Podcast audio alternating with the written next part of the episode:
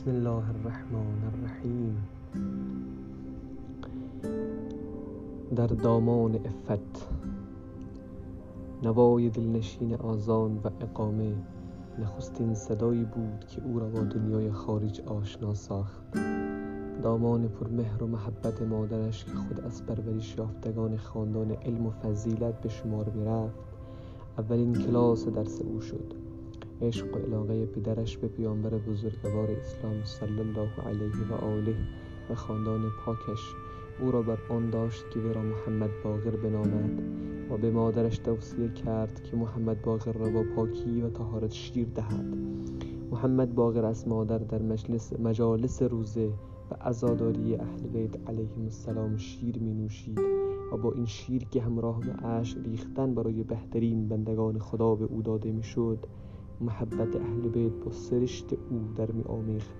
و عشق به خانه گلین امیر مؤمنان علی ابن ابی طالب علیه السلام در خانه دل او جای می گرفت و بسان لوحی سفید در دامان مادرش بود که برای اولین بار با قلم افت و پاکدامنی خط نورانی عبودیت و ولایت بر آن نقش میبست و فردایی بود که در گهواره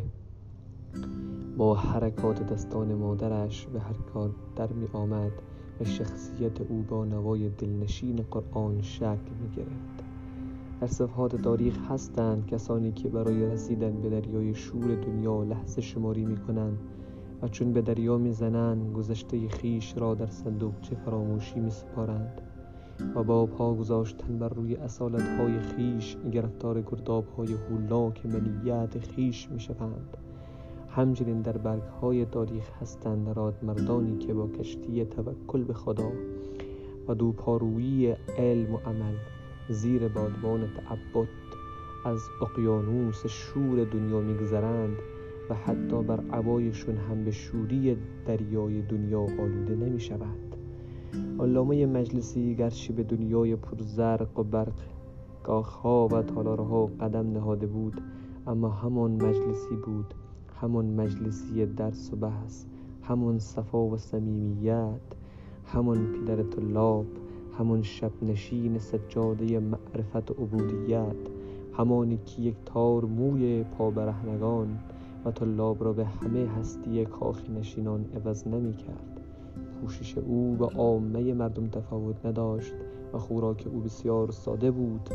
خانه اش نیز کوچک بود و معمولی.